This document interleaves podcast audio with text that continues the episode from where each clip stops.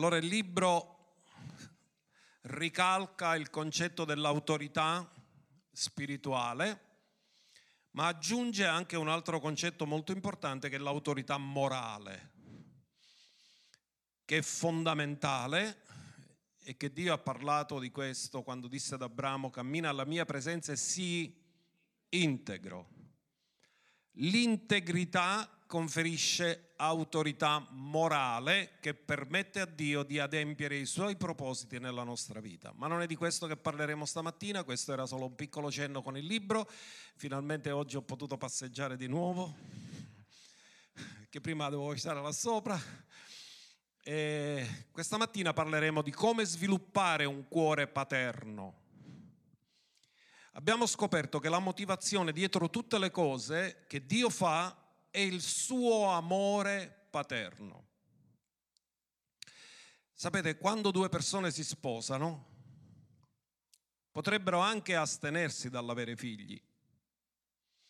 E il matrimonio di per sé è completo anche senza figli, perché Dio ha detto l'uomo lascerà suo padre e sua madre, si unirà con la sua moglie, su due saranno una sola carne, punto. Ma c'è qualcosa dentro che è il senso della paternità, il desiderio di avere figli, il desiderio che tutto quello che tu hai raccolto come eredità possa passare ai tuoi figli. E quello che ha spinto Dio a fare tutte le cose è il suo desiderio, la sua paternità, il suo amore paterno, il desiderio di condividersi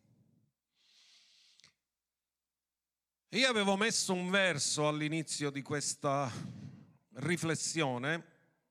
In questo ultimo tempo abbiamo parlato molto di proposito, ma c'è un verso che ho citato dal Salmo 103:13 che dice così, penso che lo proiettano pure.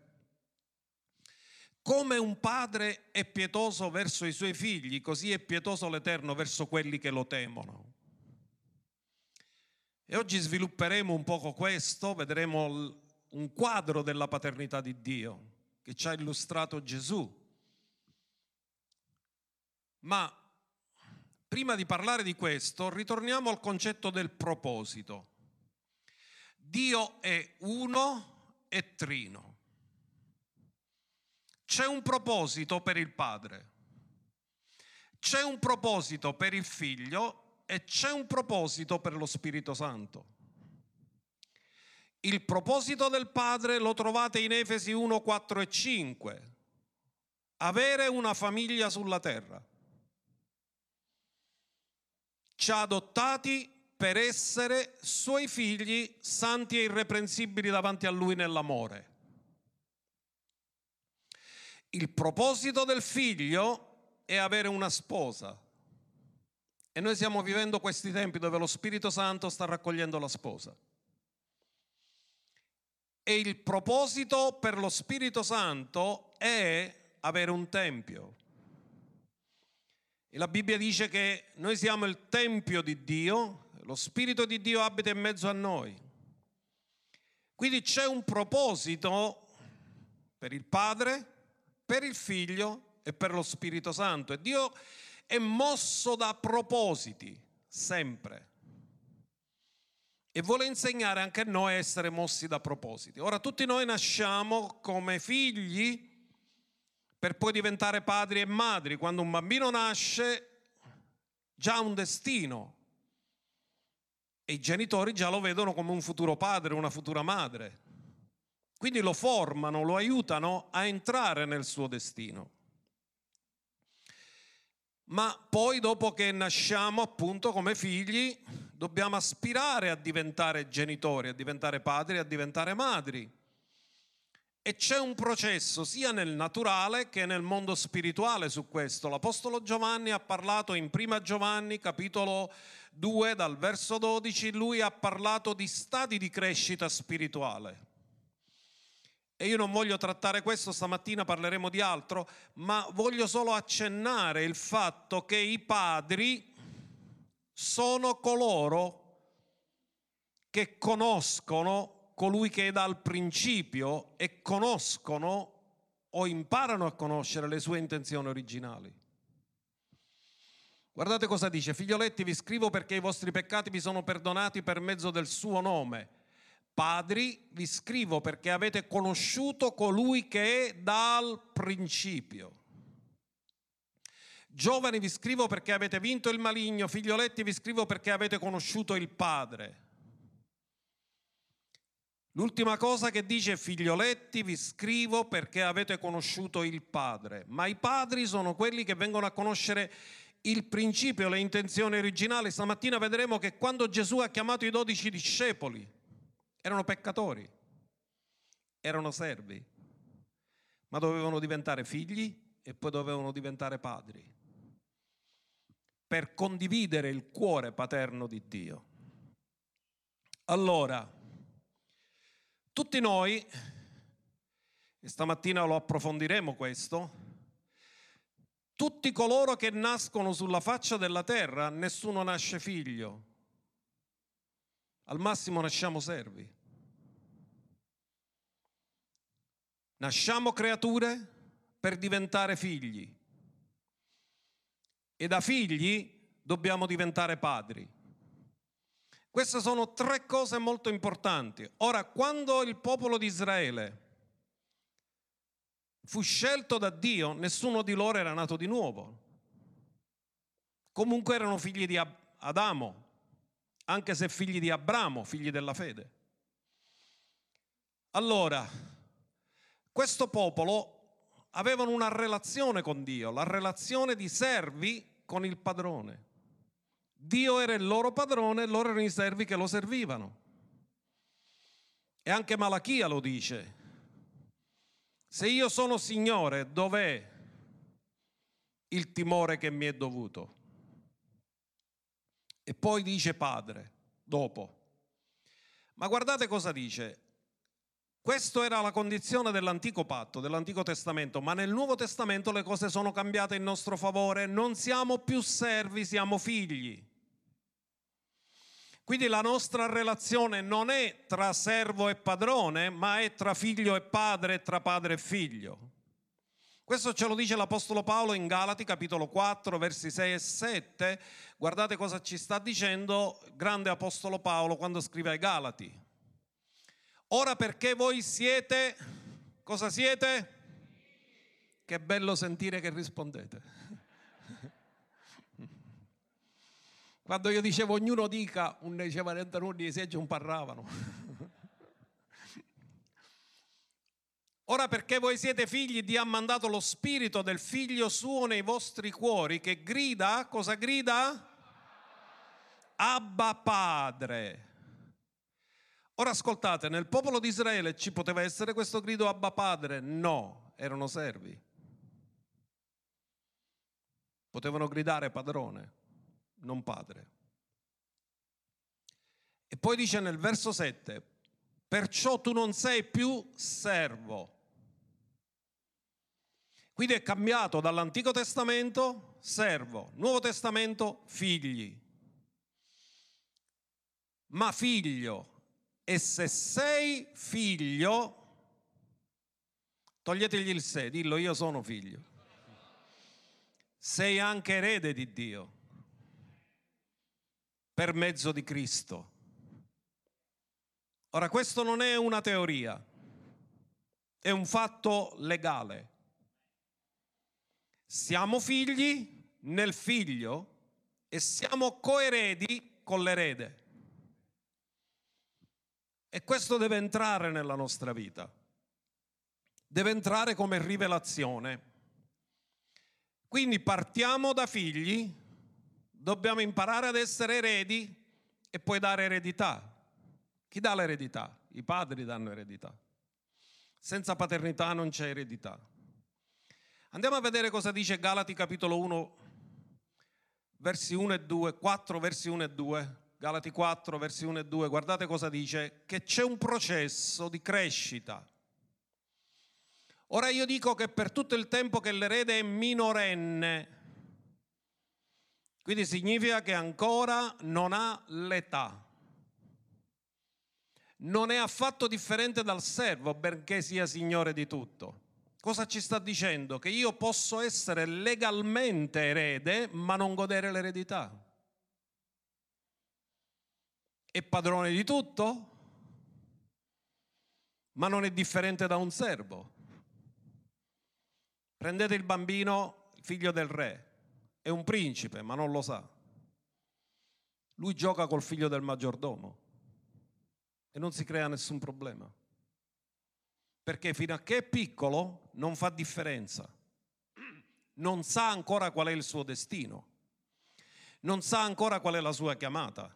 Perché è piccolo, è minorenne, ma è sotto tutori e amministratori fino al tempo prestabilito dal padre. Cioè il padre conosce qual è il suo destino e lo prepara al suo destino, ma il figlio stesso ancora non sa il suo destino. E lui ancora non fa differenza con i servi. Questo significa che nella nostra vita c'è un processo e noi dobbiamo passare questo processo.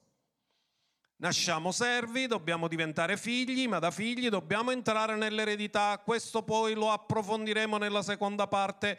Ma la prima cosa di cui ora voglio parlare è che la motivazione del cuore di Dio in tutte le cose è il suo amore paterno. Quanti di voi conoscete la parabola del figlio al prodigo? Stamattina non la chiameremo del figlio al prodigo, la chiameremo del Padre misericordioso. Perché il personaggio principale in questo racconto non è il figlio, è il padre.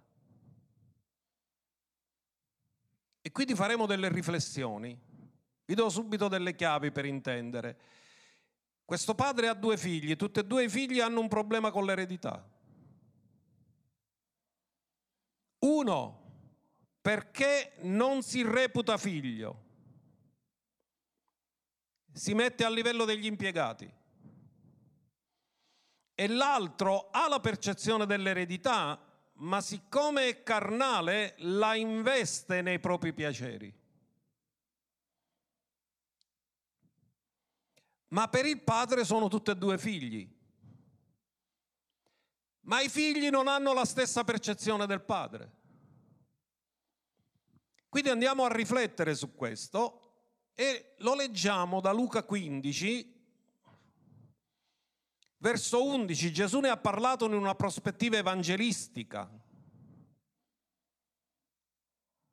e l'ha messo in un pacchetto di tre parabole dove quello che conta è ritrovare ciò che era perduto.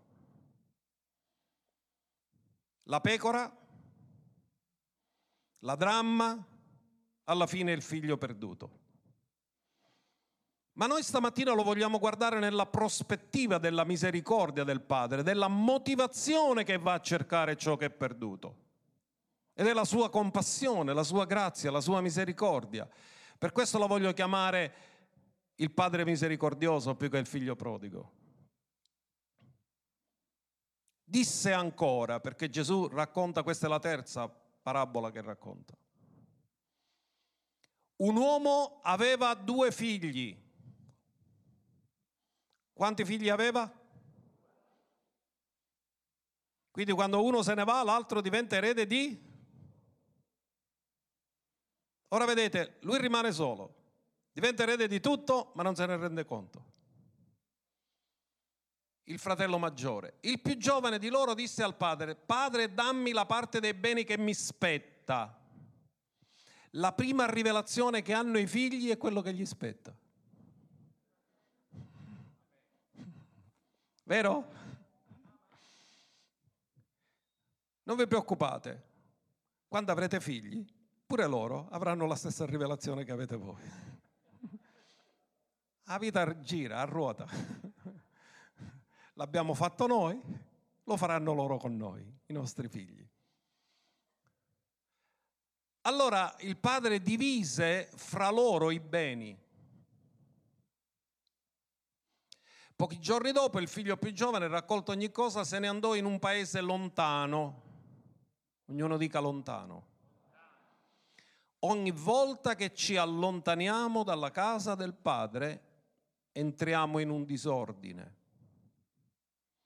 e il disordine distrugge il patrimonio.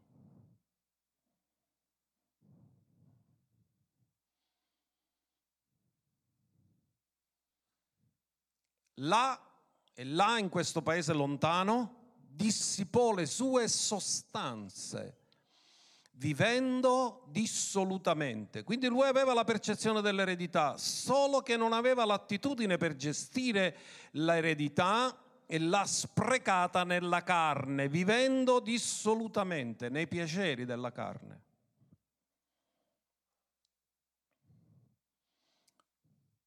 Ma quando ebbe speso tutto questo, tutto quello che aveva, l'eredità l'ha sprecata, in quel paese sopraggiunse una grave carestia. Ed egli cominciò ad essere nel bisogno, ognuno dica bisogno. Allora, fino a che tu sei nella casa del Padre, non sai cos'è il bisogno, perché c'è uno che provvede al tuo bisogno. Ma ora è fuori dalla casa del Padre. Non c'è più il Padre che sovviene al bisogno, ora lui si trova nel bisogno nella casa del padre sei provveduto, fuori dalla casa del padre ti devi autoprovvedere. Ed egli andò a mettersi con uno degli abitanti del paese, di quel paese, che lo mandò nei suoi campi a pascolare i. Quindi era figlio e divenne pastore di.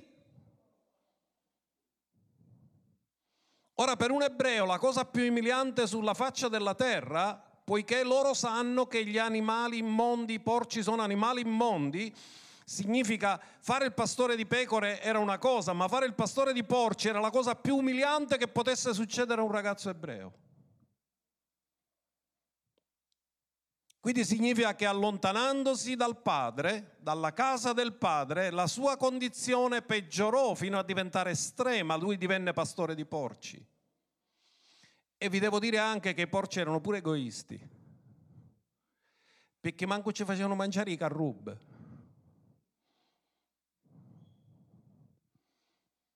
Cioè, arrivò al punto a desiderare il cibo dei porci.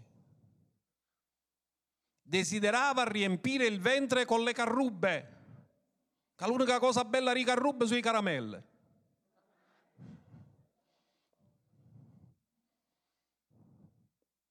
Ma le carrubbe normalmente non sono per l'alimentazione dell'uomo, sono per gli animali.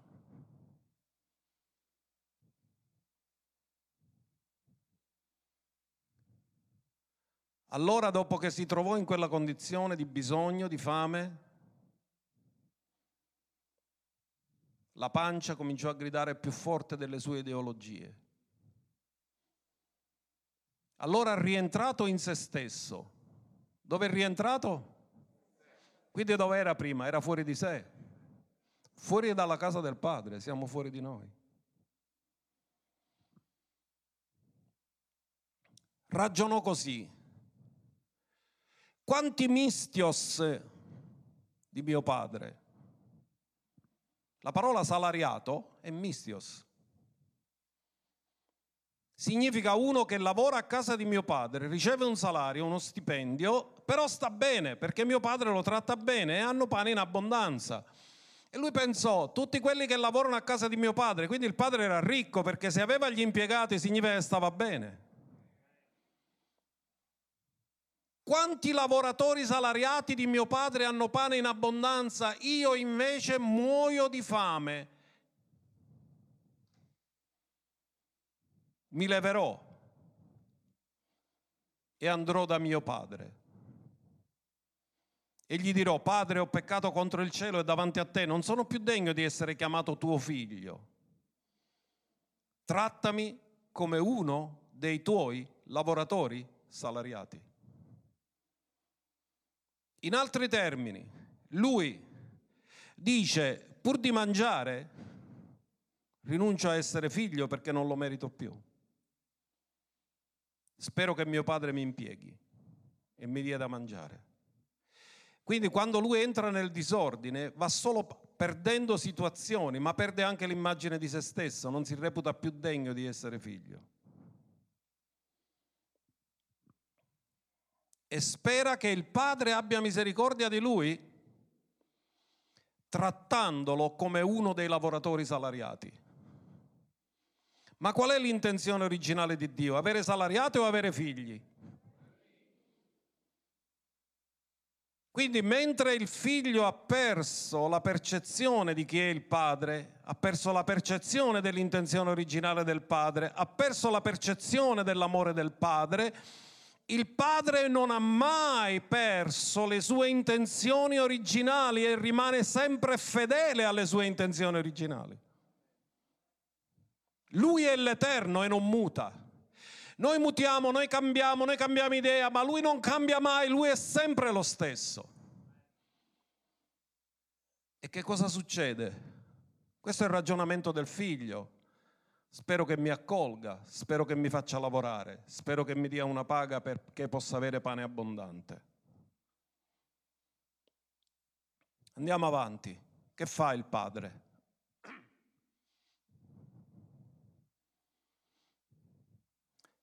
Egli dunque si levò, andò da suo padre, ma mentre era ancora lontano, ascoltate, dove se n'era andato in un paese Ma anche se lui era lontano, il padre lo aspettava. Perché la domanda che ci facciamo, come ha fatto il padre a vederlo mentre lui era lontano? Perché lo guardava, lo aspettava. Suo padre lo vide, forse era pure un binocolo, ma quando arriva e controllava, suo padre lo vide. Cosa provò il padre? Non ha sentito neanche una parola del figlio, non sa che condizione è, lo vede solo da lontano. Questo è il cuore del padre. Ne ebbe compassione.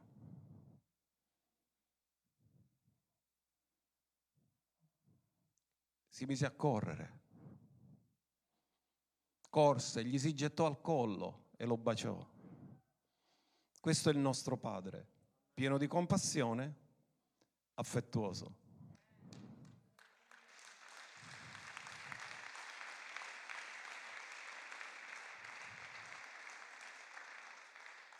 Espressivo. Corse incontro, gli si gettò al collo, lo baciò, e permettetemi di dire, uno che viene dal pascolare i porci non doveva essere molto profumato. Ma il padre non ha guardato niente di tutto questo. Il figlio secondo me è molto sorpreso, perché c'è il conflitto tra la compassione del padre e il senso di colpa che lui vive. E il figlio gli disse, padre, ho peccato contro il cielo e davanti a te e non sono più degno di essere chiamato tuo figlio. Il padre risponde alla sua domanda? No. Non gli risponde. Lo abbraccia, lo bacia, il figlio fa la sua confessione e il padre non parla con il figlio, parla con i servi. Guardate cosa dice ai servi. Ma il padre disse ai suoi, non rispose al figlio, parlò ai servi. E cosa disse ai servi? Portate qui la veste più bella e rivestitelo. Che significa che il padre, anche se il figlio era andato via, le vesti le aveva conservate.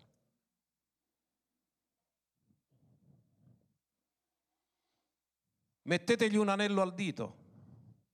Significa restituitegli l'autorità di rappresentare la famiglia, perché allora si firmava con l'anello. Non si metteva la firma digitale. La firma digitale di allora era l'anello. E poi dei sandali ai piedi. Come era tornato? Scalzo. Ma sapete chi è scalzo? Gli schiavi. Non potevano portare le scarpe è ritornato schiavo e il padre gli ha detto rimettetegli i sandali. Significa dategli la dignità di uomo libero.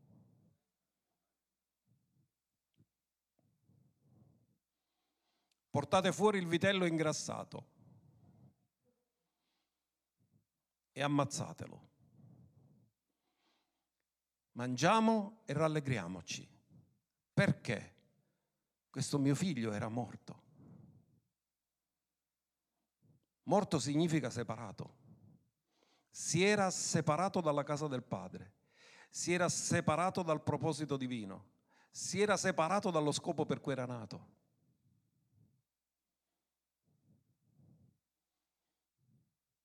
Ed è tornato in vita. Era perduto ed è stato ritrovato. Tutte e tre le parabole parlano di qualcosa che si è perduto e che è stato ritrovato. E tutte e tre le volte c'è grande festa, non solo sulla terra ma in cielo per ogni peccatore che si ravvede. Si misero a fare grande festa. Ma c'è un altro ma, c'è un altro fratello che entra in scena. È il fratello maggiore che sente la musica, sente le danze, e invece di rallegrarsi perché c'è musica e danza, dice, eh, c'è festa, è troppo bello, dai. Chiede, ma che è successo? Ma perché c'è questo? Ora il figlio maggiore era nei campi, lavoratore indefesso.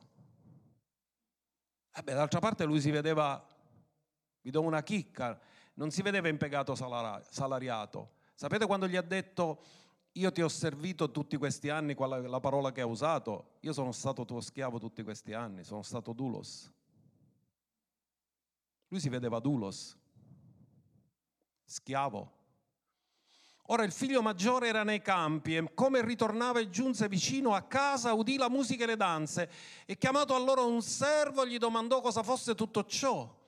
E quello gli disse è tornato tuo fratello e tuo padre ha ammazzato il vitello ingrassato perché lo ha riavuto sano e salvo. Cioè, lui si è dispiaciuto che hanno ammazzato il vitello, ma non era dispiaciuto che suo fratello era perduto. Difatti ha rimproverato il padre, tu hai ammazzato quando è arrivato questo tuo figlio, tu hai ammazzato il vitello ingrassato, pensa che la cosa che un puttante era te e non era suo frate.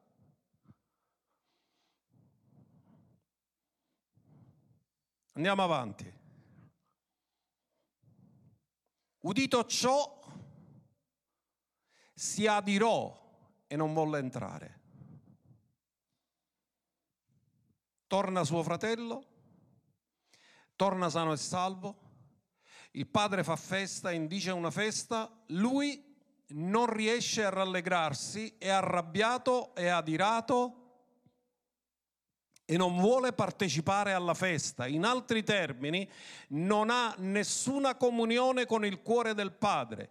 Come il figlio minore lascia la casa del padre perché non comprende il cuore del padre, anche lui non comprende il cuore del padre e non vuole entrare dove il padre sta organizzando la festa. È figlio, ma non conosce il padre. L'altro era figlio ma desiderava le cose del mondo. Allora suo padre uscì e lo pregava di entrare.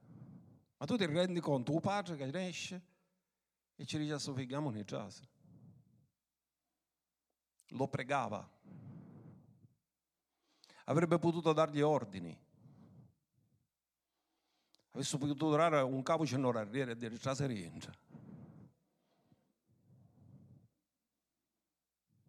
Ma il Padre è misericordioso.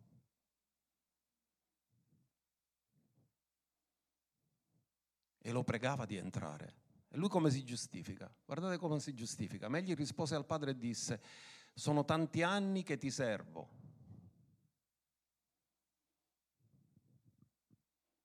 Lui aveva l'immagine di un padre o aveva l'immagine di un padrone? La parola servo è duleo. Tanti anni che ti faccio lo schiavo. Ma non conosceva suo padre.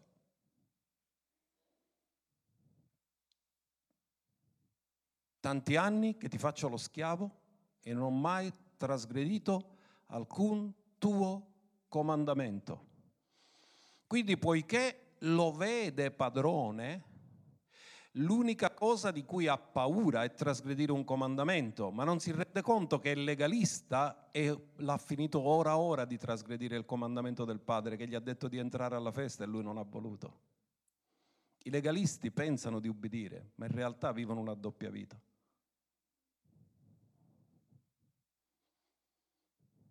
Eppure non mi hai dato un capretto per fare festa con i miei amici. Cioè vi rendete conto? Lui è figlio, lui è l'unico erede. E l'unica cosa che sta desiderando è che suo padre gli dia un capretto per fare festa con i suoi amici. Se vuoi fare festa con i tuoi amici e non vuoi fare festa con tuo padre, significa che non hai lo stesso cuore di tuo padre.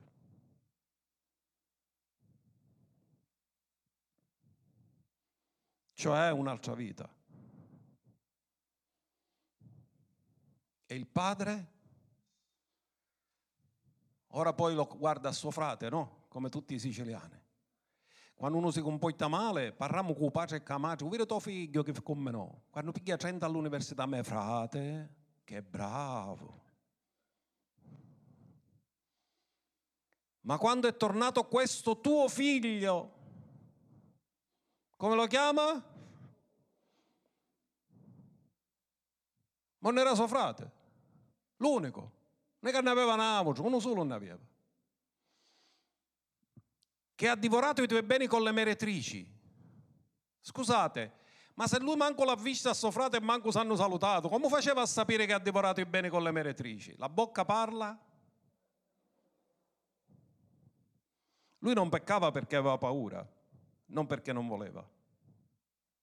Ma nel suo cuore cosa c'era? La stessa concupiscenza del fratello perché sia il legalista che quello che lo fa in maniera senza nascondersi, tutte e due, lontani dal Padre, hanno lo stesso cuore.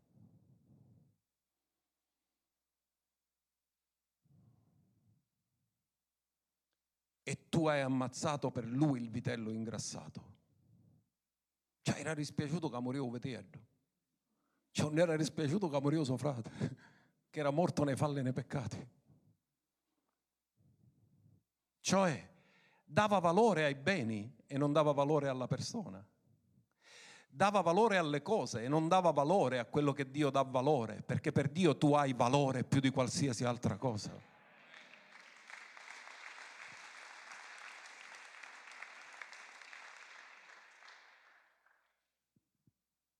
Allora il Padre misericordioso, invece di darci una fraccata di legnate, che sa, meritava tutta,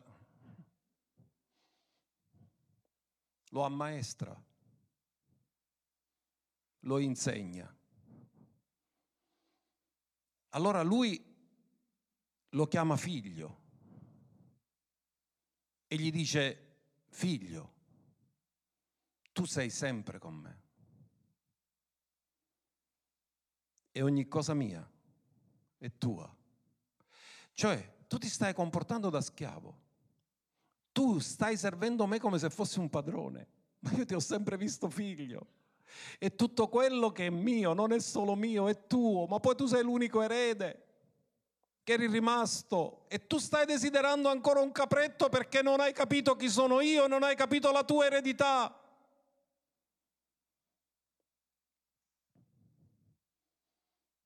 Ma bisognava, si doveva fare festa e rallegrarsi perché questo tuo fratello, io lo chiamo tuo figlio e suo padre che ci dice? È tuo frate,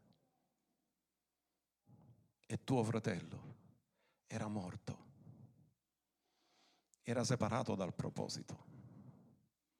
Ed è tornato in vita, era perduto. Ed è stato ritrovato.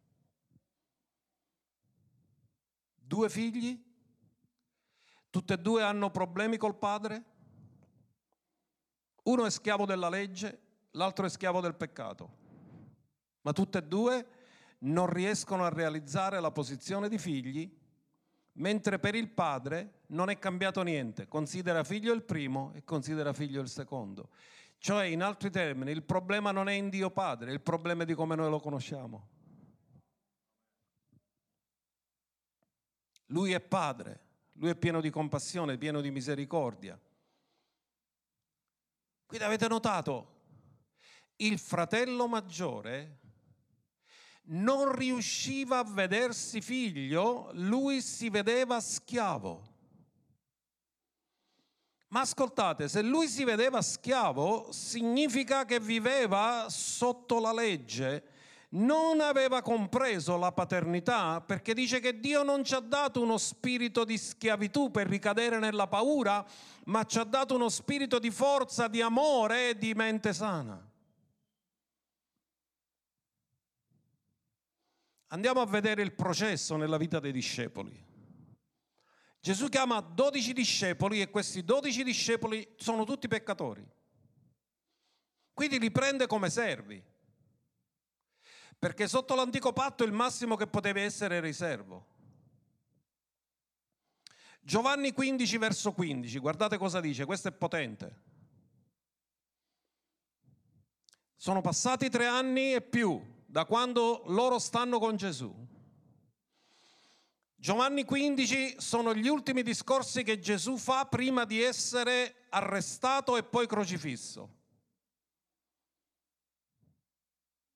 Voi sapete che Giovanni 13 parla del fatto che sono a cena e Gesù lava loro i piedi e questo è dopo che è successo questo fatto.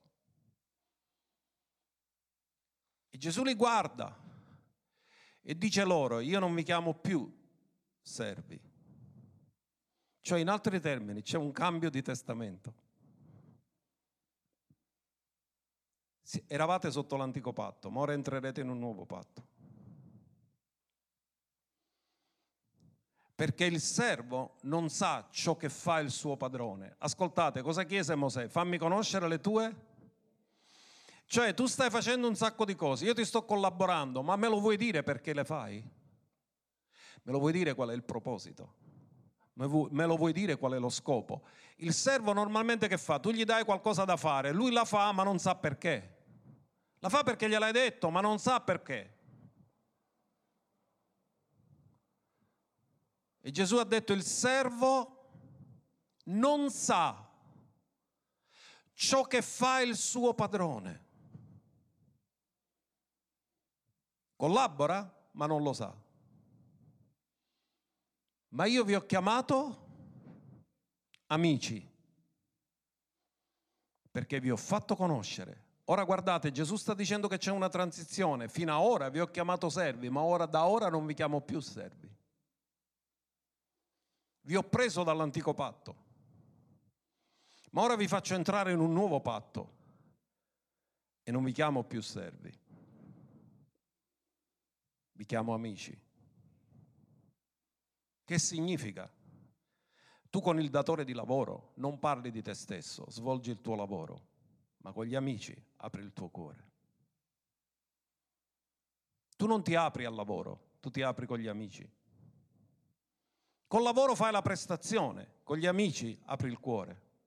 E Gesù cosa ha detto? Io vi ho chiamato amici perché mi sono aperto con voi e vi ho fatto conoscere tutte le cose che udite dal Padre mio. In altri termini, vi ho fatto sapere quali sono le intenzioni originali del Padre, quali sono i suoi scopi, quali sono i suoi propositi, qual è il motivo perché io sono venuto sulla faccia della terra, qual è il motivo perché ho lasciato il cielo per venire qui, qual è il motivo perché morirò sulla croce. Non vi chiamo più servi, vi chiamo amici perché vi rivelo il proposito del Padre.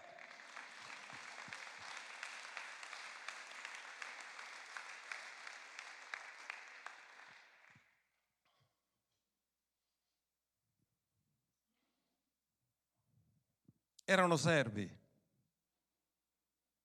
candidati a diventare figli. Gesù ha detto siete in transizione, da ora in poi non sarete più servi. Io ho aperto il mio cuore a voi. Vi ho trattati amici. Ma guardate Giovanni 20, 17 cosa dice Gesù. Dopo la risurrezione la transizione è finita. Gesù le disse a Maria di Magdala, questo è dopo la risurrezione, non toccarmi, perché non sono ancora salito al Padre mio. non aveva svolto il ruolo di sommo sacerdote di portare il sangue nel cielo. Quindi come sommo sacerdote non poteva essere toccato. Quando è tornato ci disse a Tommaso toccami. Ma vada ai miei fratelli, come li chiama? Vi ho chiamato amici, ora come li chiama? E di loro che io salgo al Padre mio e Padre vostro, al Dio mio e Dio vostro. A chi l'ha affidato questo messaggio? A una donna. A una donna ha affidato il messaggio di dire con la risurrezione, ora siamo fratelli, io sono il primogenito, voi siete i miei fratelli, vai a dirlo ai miei discepoli, che ora sono miei fratelli. Non li ha chiamati più discepoli, li ha chiamati fratelli. Vai a dire ai miei fratelli che salgo al Padre mio e Padre vostro, Dio mio e Dio vostro. L'intenzione originale del Padre è restaurata.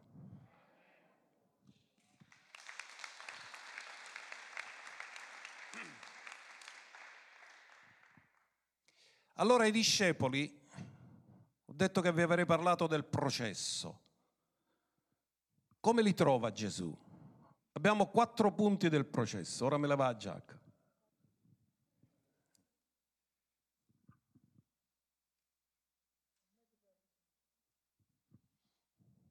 Allora, quattro punti del processo. Voglio che li scrivete e li sviluppiamo uno per uno. Voglio essere ordinato. Il primo punto del processo, già ne abbiamo parlato, Dio ci trova come creature, perché chiunque è nato sulla faccia della terra come essere umano nasce in Adamo. Quindi Dio ci trova creature nati in Adamo. Questo è come Dio ci trova. Tutti gli uomini che nascono sulla terra nascono creature, non nascono figli. In altri termini, se fossimo nati figli non ci sarebbe stato bisogno della nuova nascita. In altri termini, ogni uomo naturale non nasce nella sua condizione finale, nasce in una condizione transitoria che deve diventare finale.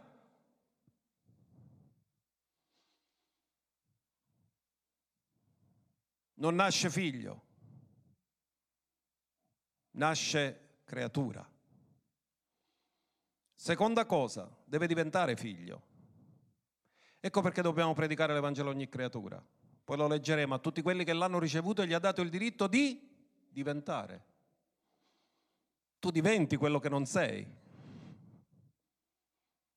Perché se lo sei non c'è bisogno che lo diventi.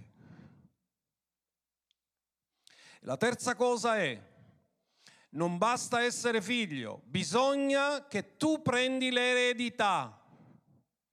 Perché come avete visto tutti e due erano figli ma avevano problemi con l'eredità. Non riuscivano a vivere nella loro eredità. E la quarta cosa è la restaurazione totale dell'intenzione originale del Padre, perché Lui ci ha creati senza limiti, dillo mi ha creato senza limiti, per regnare. Tu sei stato creato per governare. Perché quando Dio creò l'uomo disse abbia, abbia, dillo io sono stato creato per avere dominio, sono stato creato per regnare. Sviluppiamo questi quattro punti. Abbiamo detto che Dio ci trova in Adamo. Adamo prima della caduta aveva tutto il potenziale per adempiere il proposito di Dio, ma la caduta ha interrotto tutto questo. Quindi se un uomo non è rigenerato, è estraneo al piano di Dio e al proposito di Dio. In altri termini, un uomo naturale non può capire il proposito di Dio né partecipare al proposito di Dio. Nasce creatura. Se non sei figlio, non puoi cooperare al proposito di Dio. Seconda cosa, Dio ti deve fare diventare da creatura figlio. Giovanni 1,12 e 13.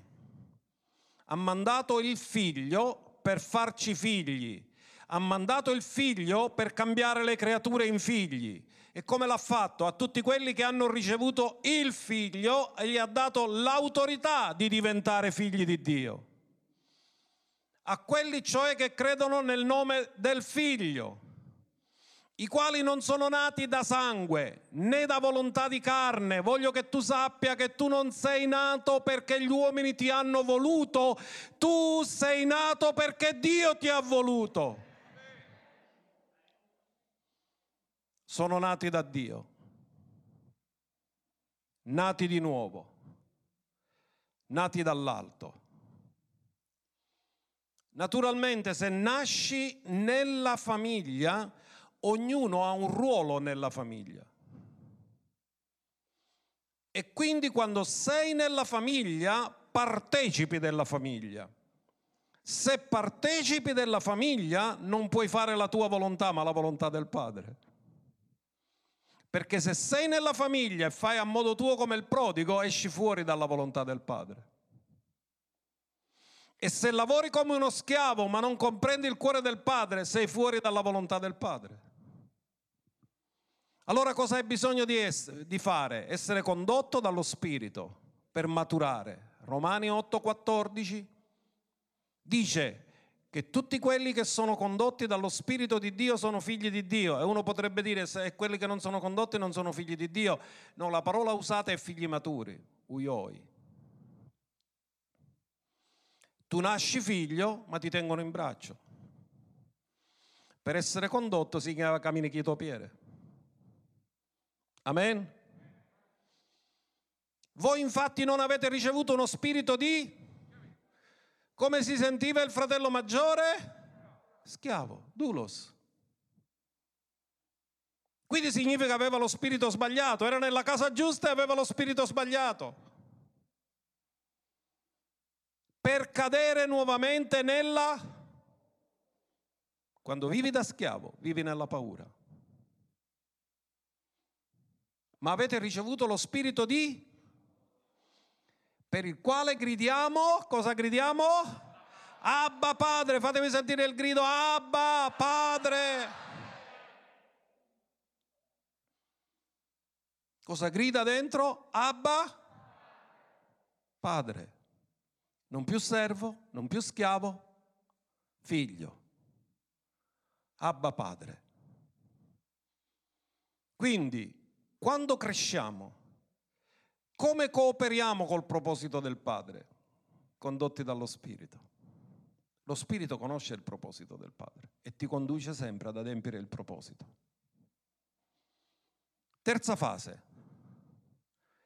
Dobbiamo diventare eredi. Legalmente quando nasci figlio sei già erede, ma praticamente sei erede quando viene a possedere l'eredità. Quindi devi capire tra la parte legale e la parte pratica dell'eredità. Guardate questo verso. Romani 8:17. E se siamo figli, togliete la parola se, dillo io sono figlio.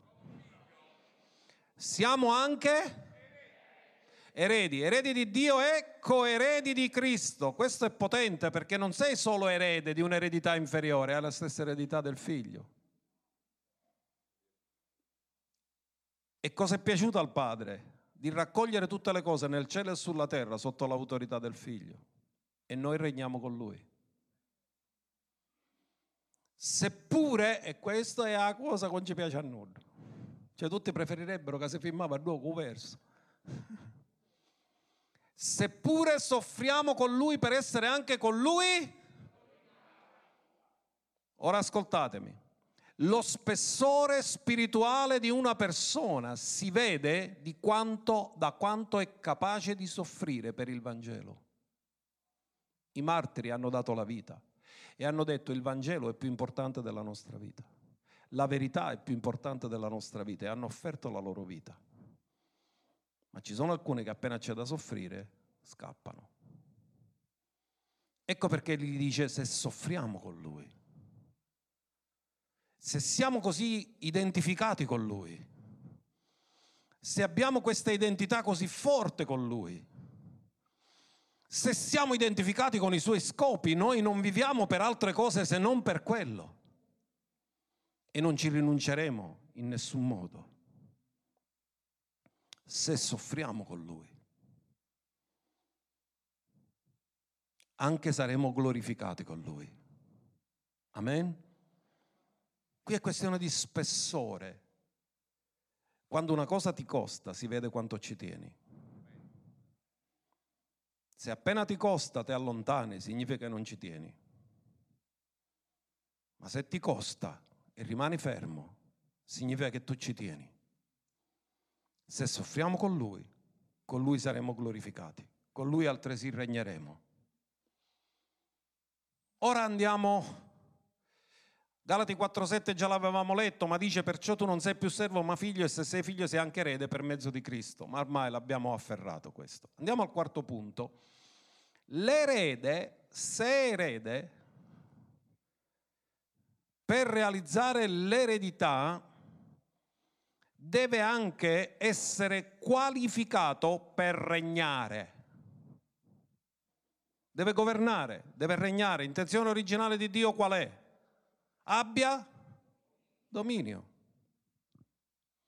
Ora la domanda che ci facciamo è, se lui ha fatto tutto questo e poi alla fine di tutto quello che ha fatto ci ha fatto sedere con lui nei luoghi celesti, perché ci ha fatto sedere nei luoghi celesti? Perché le circostanze regnano su di noi o noi regniamo sulle circostanze? Efesi 2.6, guardate cosa dice. E ci ha risuscitati con lui e con lui ci ha fatti Sedere dove siamo seduti? In Cristo Gesù. Se siamo nei luoghi celesti, siamo al di sopra di ogni principato e di ogni potestà. Amen? In altri termini, se siamo seduti nei luoghi celesti, noi determiniamo le circostanze, non sono le circostanze che determinano cosa noi faremo. Perché noi governiamo le circostanze. Ed è bellissimo Romani 5:17, com'è che regniamo? Com'è che realizziamo il proposito? Perché dobbiamo dire che tutti noi abbiamo avuto una fase di crescita dove prima le difficoltà, le prove ci spaventavano, ci facevano stare male, ci facevano chiedere perché, ma poi arriviamo in un punto dove tu non le guardi dal basso in alto, ma guardi dall'alto in basso e non ti fai più domande perché già hai le risposte. Perché uno che si fa le domande è perché non ha le risposte, ma uno che ha le risposte non si fa più domande. Infatti se per la trasgressione di quell'uno solo la morte ha regnato, avete notato che la morte regna, basta che c'è un funerale, tutte si firmano, tutte si scantano, inizia a morire, la morte regna. Nell'uomo caduto la morte regna. Molto più coloro che ricevono l'abbondanza della grazia e del dono della abbondanza della ogni cosa mia, figlio è tuo. La grazia ci è stata data. Il prodigo è tornato per merito, è tornato per grazia. È stato accolto come figlio per merito, lui non era degno, lo sapeva, è stato accolto per grazia. Ascoltate, l'abbondanza della grazia è il dono della... Sapete qual è la parola dono qui? Giuseppe, qual è la parola dono qui? Dorea, lascito testamentario. In altri termini, lui te l'ha lasciato la giustizia come lascito testamentario. Tu non hai comunione col Padre per meriti tuoi, tu hai comunione col Padre perché hai la stessa giustizia del Figlio.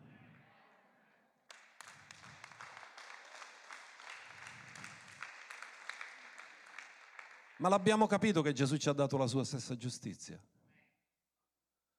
Dice che quelli che hanno ricevuto, questa giustizia va ricevuta, va creduta.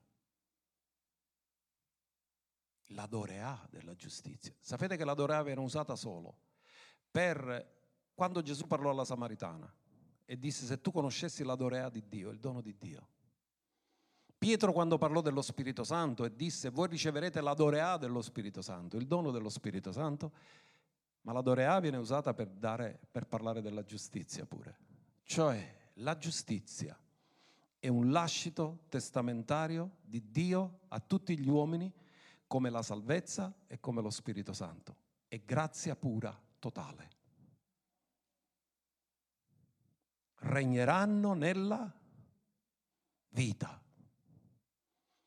per mezzo di quell'uno che è. Alza le tue mani e digli Signore, grazie che mi hai equipaggiato per regnare sulla vita. Questo sapete che significa? Che ogni circostanza negativa che si confronta con te è lì per dimostrare che tu sei vincitore. Come ogni Golia che si è confrontato con Davide era lì per dimostrare che lui era l'unto dell'Eterno.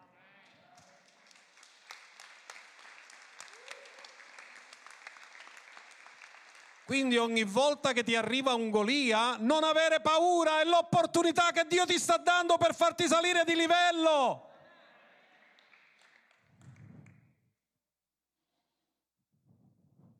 Allora, dobbiamo concludere. Ancora è presto.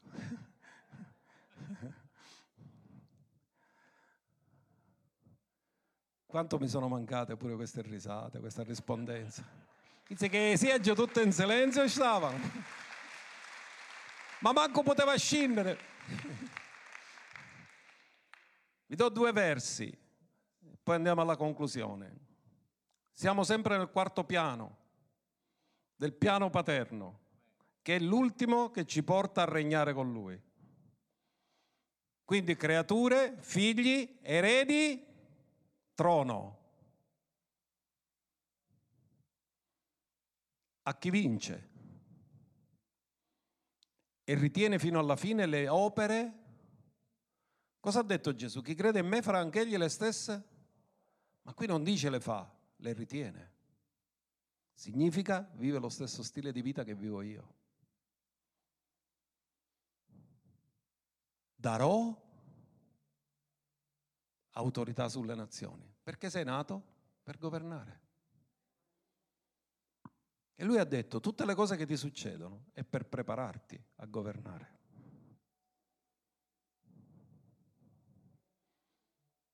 Darò potestà.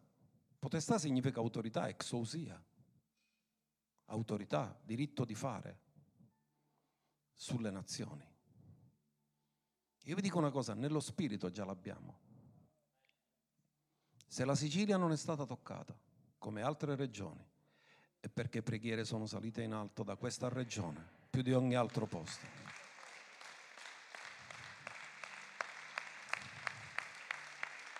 Perché digiuni e preghiere sono salite vi dico una cosa, preservando tutti i fratelli che ci sono in queste regioni, ma le regioni più colpite dove ci sono più bestemmiatori.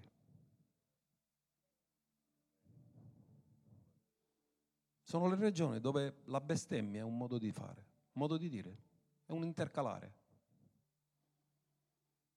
Da qui, dalla Sicilia, saliva odore di profumo, profumo di odore soave davanti a Dio, lodi, preghiere, ringraziamenti e adorazione. E questo cambia l'atmosfera attorno a noi. La Chiesa è stata posta in un posto per regnare. Ecco perché non dobbiamo avere paura. Perché tu non sei nato per essere governato, sei nato per governare. Le circostanze devono essere governate dai figli. Ma questo tempo ha rivelato quanto, abbiamo, quanto siamo vicini al Padre e quanto a volte siamo lontani vediamo le cose diversamente da come Lui le vede. Noi ringraziamo Dio. Vi ricordate quando mi hanno criticato quelli su internet perché ho detto che ho vaccinato la Chiesa? Alcuni hanno detto, eh, che cosa vuole dire? Voglio dire che le parole che diciamo contano e nessuno si è ammalato.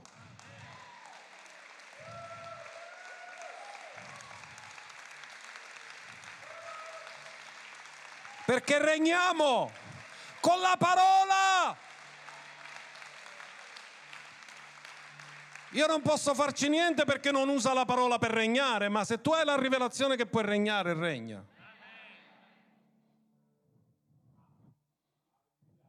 Apocalisse 3:21. A chi vince concederò di sedere con me sul mio trono, come anch'io ho vinto e mi sono posto a sedere col Padre mio sul suo trono. A chi è fatta la promessa? A chi? No, a chi perde. Perché se uno perde non rappresenta più Dio. Dio non ha mai perso, ha sempre vinto. E a chi vince lo rappresenta. E chi vince si siede sul trono e regna insieme con lui. Alleluia. Ora cari, ci sono cose che Dio ci ha donato e ci sono cose che dobbiamo sviluppare. Ognuno dica cose che donate e cose che dobbiamo sviluppare. Ad esempio, Dio ti ha donato la vita eterna. Il salario del peccato è la morte, ma il dono? La giustizia è un dono, l'abbiamo imparato. Lo Spirito Santo è un dono. Voi riceverete il dono dello Spirito. La sua natura. Siamo nati dall'alto, è un dono. Non hai meritato. Ma ci sono cose che non sono dono, vanno sviluppate. Dio te li dà sotto forma di semi, ma devono essere sviluppati. E una di queste è il carattere. Dio ti dà lo spirito che ti aiuta a formare il carattere, ma il frutto dello spirito. Se già usiamo la parola frutto, già parliamo di un processo, perché il frutto non spunta in un attimo nell'albero, ha un processo.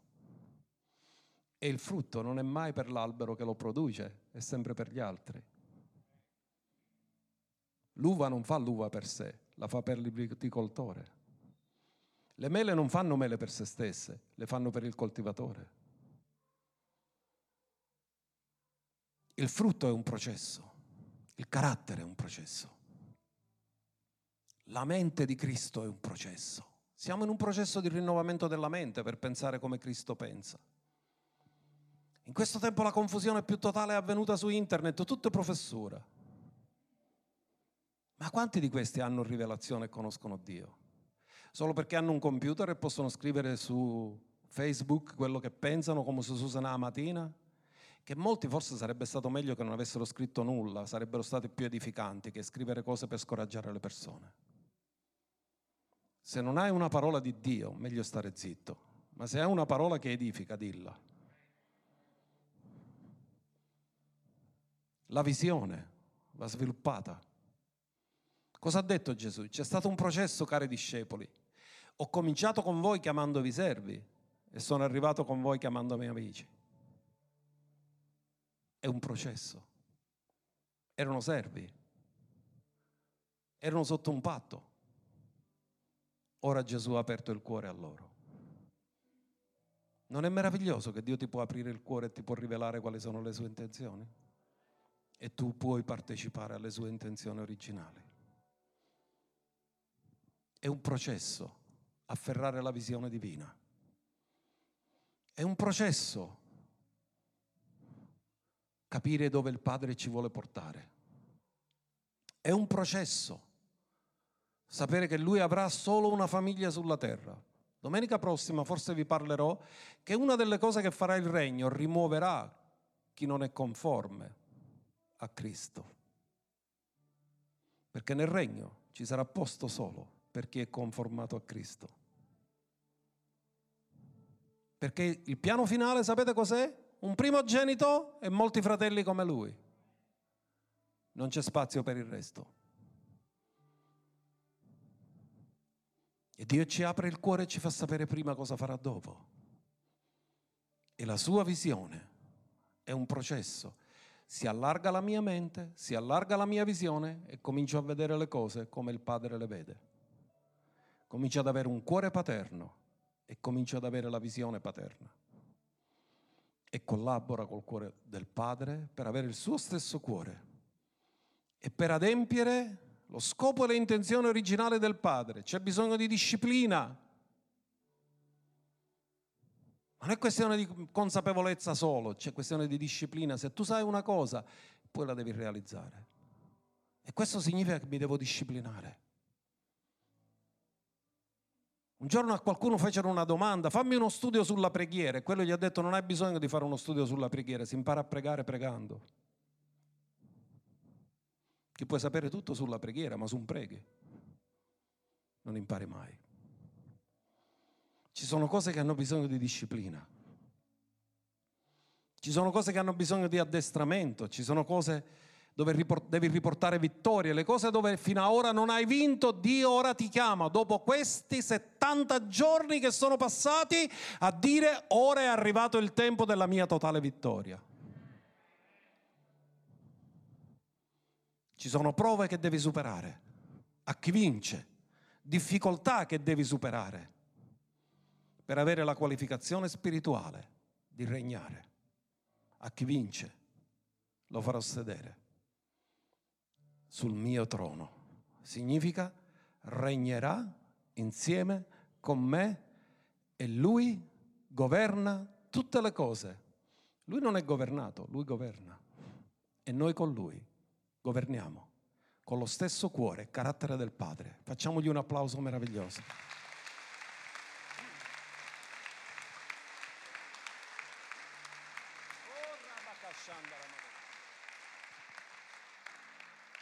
Alleluia. 8 marzo è stata l'ultima volta che ci siamo visti pur con limitazione. Sono passate dieci settimane. E sapete dieci cosa significa? Nuovo ciclo. Oggi è iniziato un nuovo ciclo. Tutto è scandito perfettamente con i tempi di Dio. E qualcuno io l'avevo dimenticato. 12 maggio 2019, minuto 40 della mia predicazione quando stavo predicando su Sara. Quando il Signore gli disse fra un anno avrai un figlio. Fra un anno. Ora per fare un figlio ci vogliono nove mesi. Dio disse fra un anno. Io ho detto scrivetevi questa data perché in questa data del 2020 succederà qualcosa. Sapete qual è stato il giorno in cui la commissione tecnica scientifica del Presidente del Consiglio si è radunata per stabilire l'apertura delle chiese? Il 12 maggio. Il 12 maggio, se vedete il protocollo che hanno firmato, è stata la prima seduta dove hanno proposto di nuovo l'apertura delle chiese, esattamente un anno esatto di quello che Dio ci aveva detto ma non lo sapevamo, ma Dio ce l'aveva annunciato prima. Dio è fedele, Lui è Padre e Lui farà cooperare al bene tutte le cose, anche questo tempo così difficile. Forse pure quelle che hanno parlato alla Chiesa, ma che faccio, vai, non ci vai oggi, oggi ci avessero voluto venere tutte. Questo ha cambiato il cuore.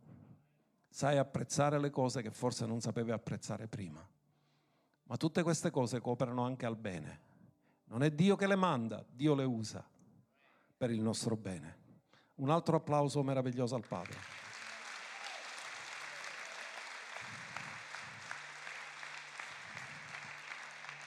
Alleluia!